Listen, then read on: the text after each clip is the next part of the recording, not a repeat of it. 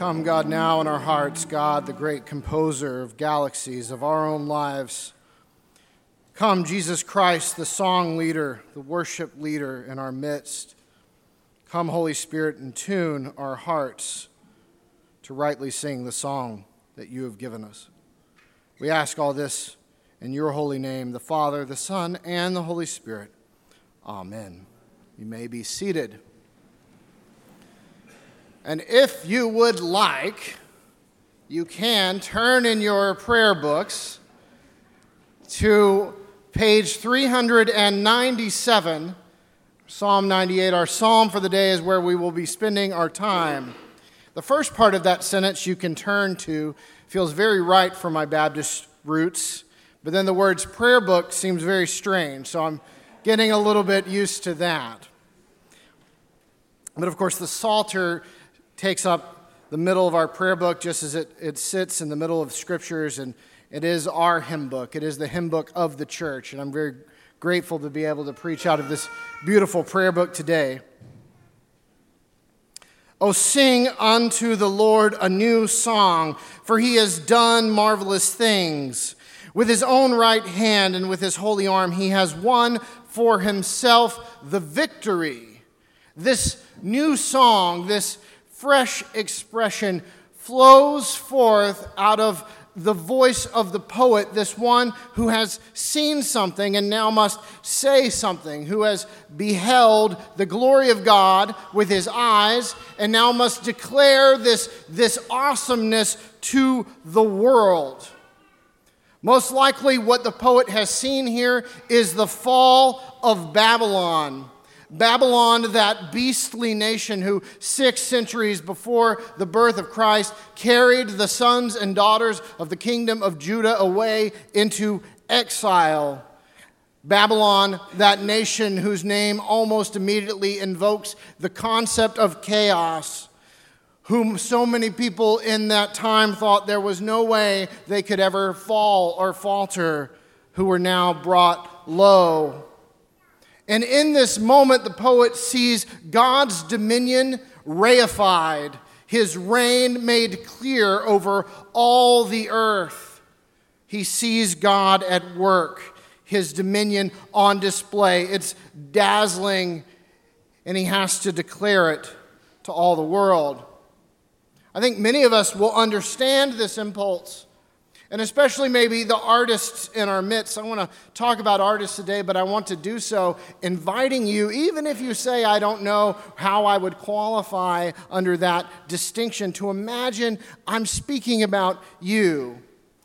I've been teaching a class on aesthetics to film students this semester. It's been really wonderful, and I love what the author says. He says, The job of the artist, the vocation, is to perceive something in the world and then to, in her medium, clarify and intensify that perception to others. To take what one has seen and then to say something through sculpture or painting, through music and dance, as the poet here asks us to do, indeed through poetry, through film and photography, as I'm telling my students to do, to see something and then say something.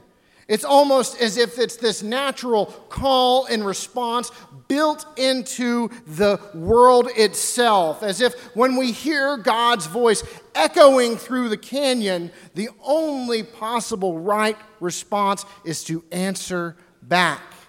Hello. Hello. In the next verse, we see what it is that the poet has seen. Again, with a view to the fall of Babylon, he says, The Lord declared his salvation. His righteousness has he openly shown in the sight of the nations. He has remembered his mercy and truth to the house of Israel and all the ends of the earth have seen the salvation of God. You know, I am, I perhaps like some of you, I get a little nervous sometimes when I end up having conversations with people who seem to equate God and country as equal things. When I realize that I'm sitting in a service and I start to squirm because I start to realize that the assumption is that the American flag belongs on the same pedestal as the cross. It gets me really nervous. But I've started to recognize that there is an equal and opposite reaction to this. And it is an assumption that God doesn't really care about nations. And that assumption will run to a core that ends at this idea God doesn't really care about the world. He doesn't care about the material world. He doesn't care about our daily lives. Or if He does not care about nations, which matter so much in our daily lives, their, their pushes and their pulls, the political world that we live in, if He doesn't care about that, then He probably doesn't care about a lot of other things. Such a God would, of course, never risk entering into covenant with a nation, entering into covenant as he does with Israel. Such a God would, of course, never risk the particularity of the incarnation. God does care about nations. Perhaps that shouldn't make us feel immediately good because that means he sees. Perhaps the safest bet is to say, well, we should be grateful for what we know we have been given. And we should sing praise songs of thanksgiving for our provision. But we should be wary, for he cares about nations not only to lift up, but also to bring low. Not Babylon's only, but even Israel's and Judah's. In fact, the exile into Babylon is predicated by Israel and by Judah's own sin. And so I would be wary of living in a world that says God does not care about nations. That idea may have a place in certain spheres, but it does not belong in the scriptures. It does not belong in the Psalms. It does not belong in the sanctuary. God cares about nation because God cares about the world that we live in. But the song leader, the poet, wants to say, Look what he has done. He has brought Babylon low. This historical event, the poet sees God working majestically within. And so he says, not just to Judah, but to everyone. Everyone who's seen what God has done, who's seen Babylon crumble, who's seen them fall, he says, Show yourselves joyful in the Lord, all you lands. Sing rejoice, give thanks. Praise the Lord with the harp, he says. Sing with the harp a psalm of thanksgiving, with trumpets also and horns. Oh, show yourself joyful before the Lord. Grab your guitar and start strumming. Pick up your tuba and start marching. Get your feet to dancing. Have you not caught the rhythm of redemption song? Can you not hear it? You better start playing the music. You know, it's interesting, instruments, musical instruments, show up in the biblical narrative only after the fall in the garden. Even more so, they're the creation of Cain's descendants, sort of the wrong side of the track, if you will. And you would think that might mean that they are impossible to be employed in the praise of God. But here we see that they're not only brought in to participate, they lead the march. Is there something in your own life, perhaps, that you think is unsalvageable? Something which has its origins in the strongholds of sin or Satan, or at least the origins that you can see? Is there some gift, some passion which you've been employing for the wrong reasons that you thought you had to give up when you came into the church? Perhaps you did. Or perhaps it is an instrument that needs retuning to join in the glorious, harmonious melody of the people of God. When we come to Christ, we come to an altar and we must give everything to Him. We must lay it all there. And there are things which, friends, I want you to hear me. God says, leave it and walk away. But there are other things, there are other gifts that He says, take it back up again, knowing that it's not yours. If there's something like that in your own life, we have to discern that through the Spirit in community. But I think there's a myriad of things that people often think, I have to let it go, when God is saying, no, you have to hold it loosely, knowing it's mine. And if those things ever come into our lives, we receive them as a, a double portion, as a twice given gift, like Isaac received back from God upon that altar place. The poet moves on.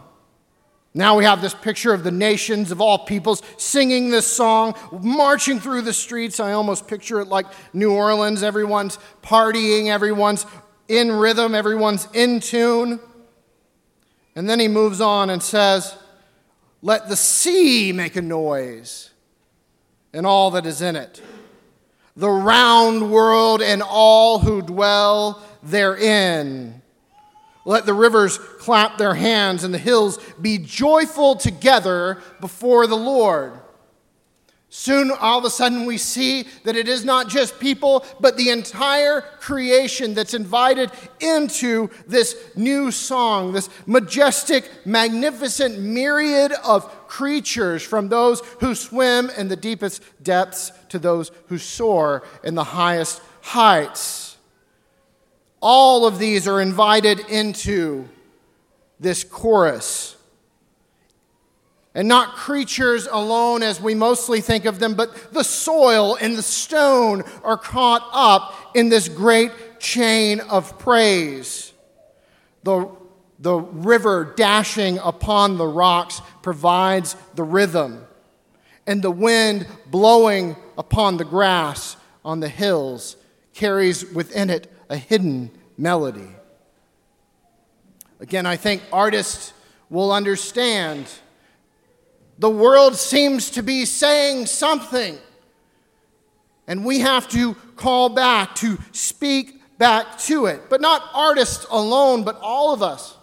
All human beings who were given the priestly task, who were given at the outset of creation the care of God's world. That is who we are. They were handed this haven, and they were not told merely, don't screw it up. No, they were told, make something of it. Make a thousand things. Why not a million things? Build buildings, plant vineyards, paint murals, dig ditches to divert streams and design dances to display your joy. Fill the earth with my image. Be fruitful and multiply, not only through procreation, but recreation. Extend the boundaries of this garden. Go to all lands once held in the grips of chaos and cultivate and call out. See what God has done and join in the work. For we can read this entire psalm in light of the fall of Babylon. We can, of course, it, read it in light of what Christ has done, but we can even read it in light of the original creation. For God won the victory over chaos in creating the world. He wrestled the stormy and swelling sea and gave us matter. He has won the war, and we get the spoils of his victory. This is the call of our first mother and father. It is our call to hear the song that creation is already singing, to add to it, but also to be the holy harmonizers, to bring that song into into harmony, into melody with each other, to take the song of the swelling sea and to bring it into the rhythm of the rushing river.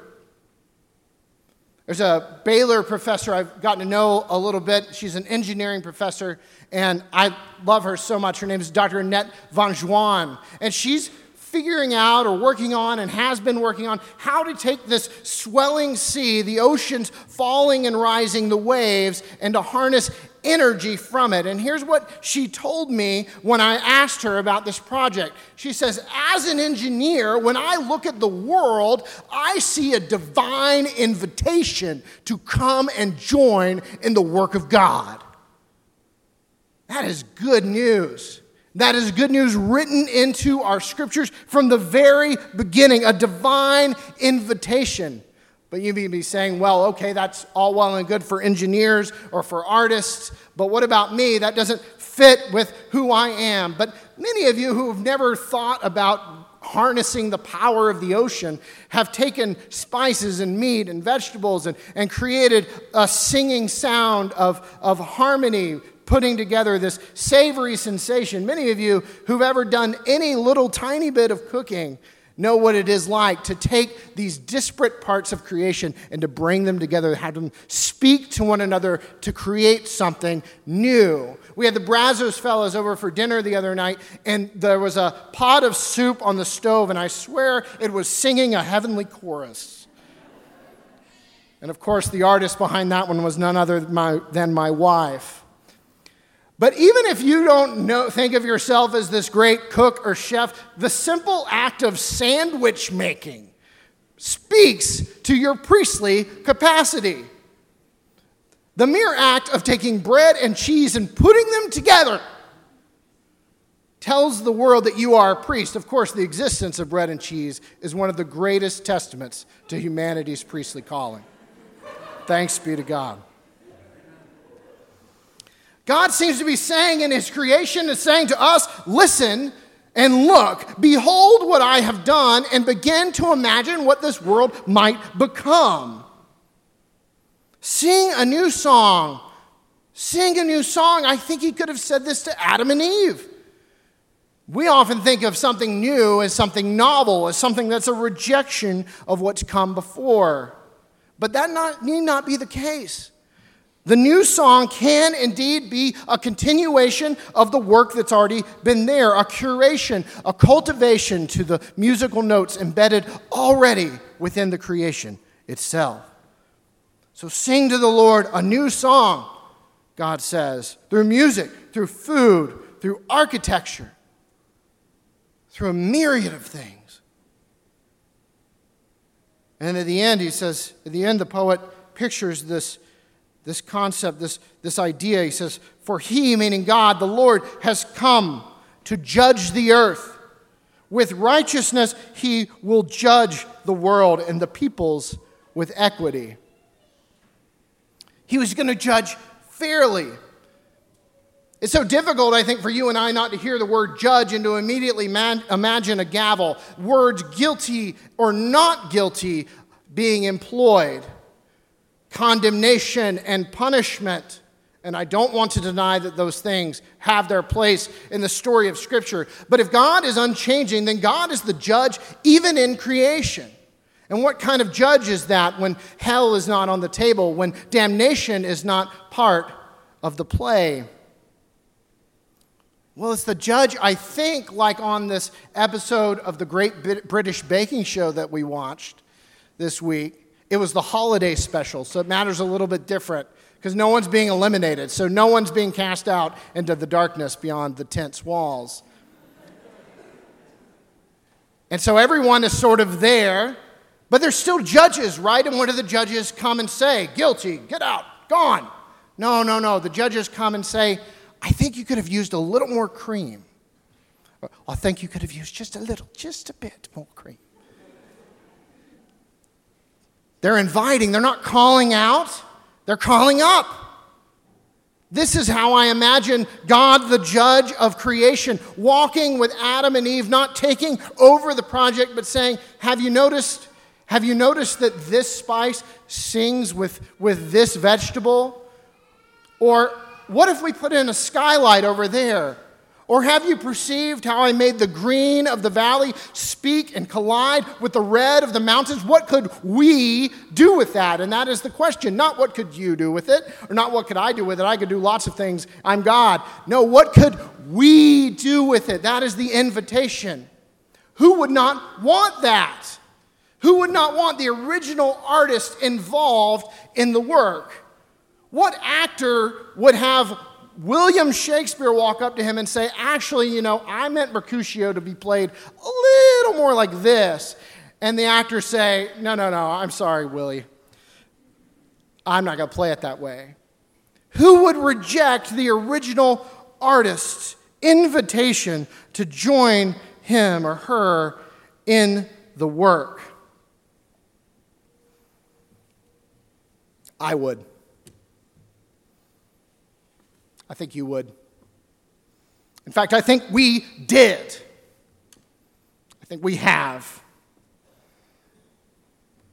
Artists, if they, you feel like I've been building you up, now comes the truth.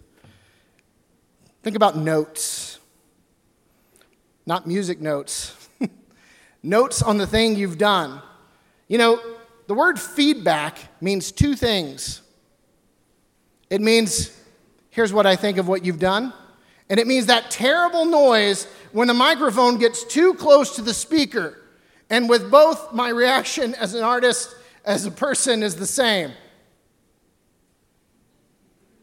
I don't want to hear it. I don't want to hear it. This is why we distance ourselves from one another. Don't speak into my life. I won't speak into yours. We'll run through our lives on parallel tracks. Everything will be fine. We do this to God just as easily and quickly, if not more so. Dear Holy Spirit, thank you so much for your contribution, your ideas. I appreciate them very much. I'm going to go in a different direction, my own direction.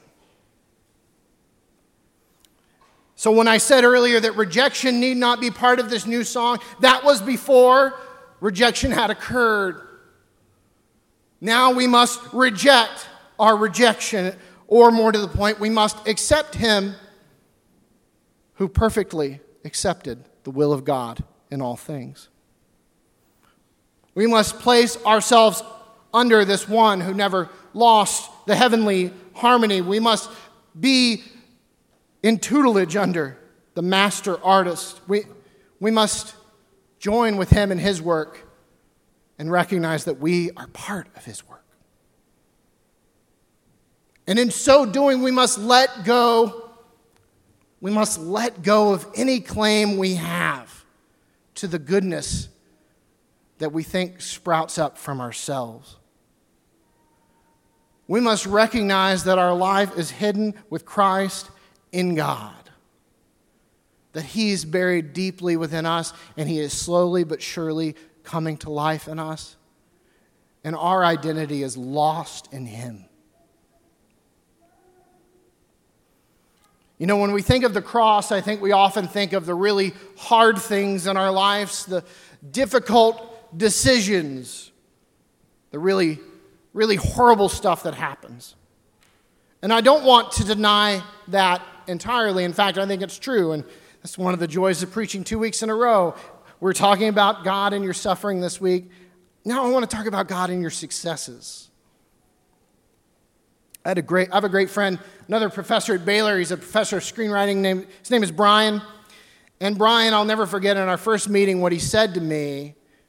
He was talking to me about how he got into screenwriting. And, and he said, Oh, you know, I was majoring in, uh, I forget what it was, it was accounting or engineering or business, something altogether worthy of a priestly vocation. But for him, it was just a safe bet. It was just, it was just the thing he could make X amount of money with and never have to worry too much about this or that. And then he took a screenwriting class and he said, I felt God telling me I can use that. And he said, and I immediately thought I knew what he meant. I thought, I will write stories that have the imprint of the gospel on them. I will be given a claim. And when I am raised atop the pedestal, of course, I will say a sentence or two about how it was really God who brought me and got me here. God will raise me up so that He can get more glory with me. And Brian says, I think, you know, I don't think God doesn't want those things. And I think, I honestly think God does do those things with Brian and through his work. But he says, here's what I didn't realize what God was saying. He was saying, Oh, Brian, will you hold nothing back if you take this road? Will you put your whole self into this task, this vocation? Will you lay it all on the line? I can use that. It sounds like the perfect cross for you. The cross is not just the places where the suffering enters into our life. Perhaps those are the nails, the wounds that hold us there.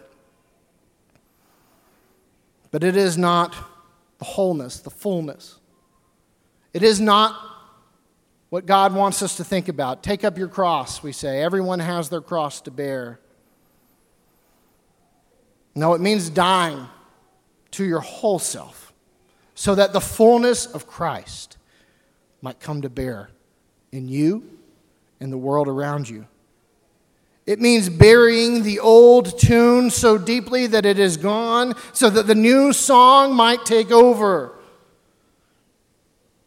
If you're wondering right now, what is he talking about? What part of myself is he speaking of? It's the part you hope I'm not talking about. It's the deepest place of your desires where you can keep singing that old Adam Eve dirge, or you can take up the new song. Father Lee, a few months ago, many of you know I've got a, a, job at Baylor I transitioned into over the summer. I love my job, it's so great.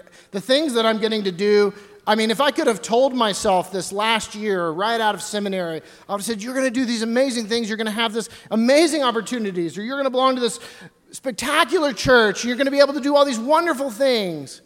I'm just so overjoyed. Thanks be to God. But Father Lee, he told me, and this counsel stuck with me. He said, That's all well and good. But remember, it's not about you, and they don't need you. There's a plaque right here that says, Sir, we wish to see Jesus. That's what's in front of us every week when we preach. It's not about you, it's not from you. It was this invitation to begin feeling with my fingers the familiar or perhaps forgotten wood of the old rugged cross. So that I'm so that we're not just caught up in all the wonderful things that we're doing, even the things that we say that is a success. What a great victory. What an amazing thing to look out and see all these people here or to know all the wonderful things being done week after week out in the world. That we don't get caught up in that. You know what? I, I love preaching. People have been like, thank you for preaching two weeks in a row. I'm like, yes, I love preaching. It's is a great gift, it's a great opportunity. But you know, I, I hope I'm not getting in the way. And if so, I hope I can get out of the way. So that I'm not up here singing the Father Matthew song. That old Matt Aughtry tune. Nobody needs that. Nobody needs it. I don't need it. I want to be done with it. Don't you? Not just with mine, but with yours? Are your hands closed in around it? thinking maybe, but maybe it's really what the world needs. Maybe, maybe it's, it's exactly, I'm exactly who the world needs, and, and the time will come and people will see it, and I will be on display, and people will know that I am the one they've been waiting for. They're not. The world needs Jesus. And He is in you. So, can you open your hands and can you open your ears? Can you hear it? Can you hear the new song? it wants to be sung in your, in your life this week. It wants to be sung through our church. The choir master of the cosmos, Jesus Christ, wants to turn the entire world into the harmony of heaven. And he wants to begin with me and you to tune us to join in the majestic melody of God. Let's sing the new song. In the name of the Father, and of the Son, and of the Holy Spirit. Amen.